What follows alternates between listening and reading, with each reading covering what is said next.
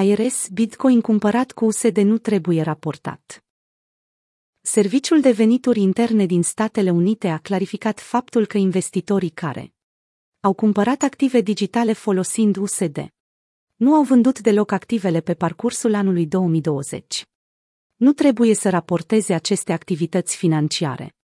Atunci când completează declarația individuală a impozitului pe venit, americanii sunt întrebați dacă au primit, vândut, trimis sau schimbat orice fel de interes financiar în orice monedă virtuală pe parcursul anului 2020. Ca atare, formularul sugerează că persoanele care au achiziționat active cripto, prin orice mijloace, trebuie să răspundă la întrebare, indiferent de moneda de schimb folosită, USD, euro sau alte monede fiat. Punctul 5 din chestionarul actualizat de IRS întreabă dacă persoana care a cumpărat criptomonede cu bani fiat, fără să aibă alte tranzacții, trebuie să raporteze acest lucru. Răspunsul IRS. Nu.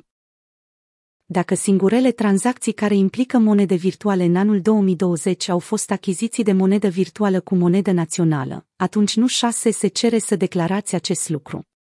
IRS a căutat să ofere mai multă claritate.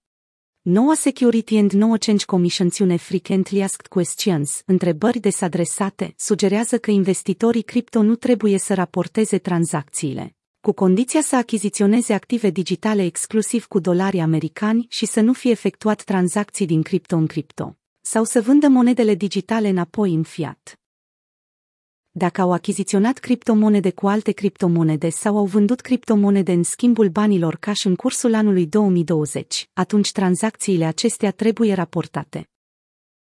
În timp ce Serviciul de Venituri Interne și-a exprimat cât mai clar noile schimbări pentru investitorii cripto și obligațiile lor de a raporta tranzacții, acestea înseamnă adesea că autoritățile de reglementare, precum Security and No Change Commission sau CFTC, urmează să aibă un anunț de făcut.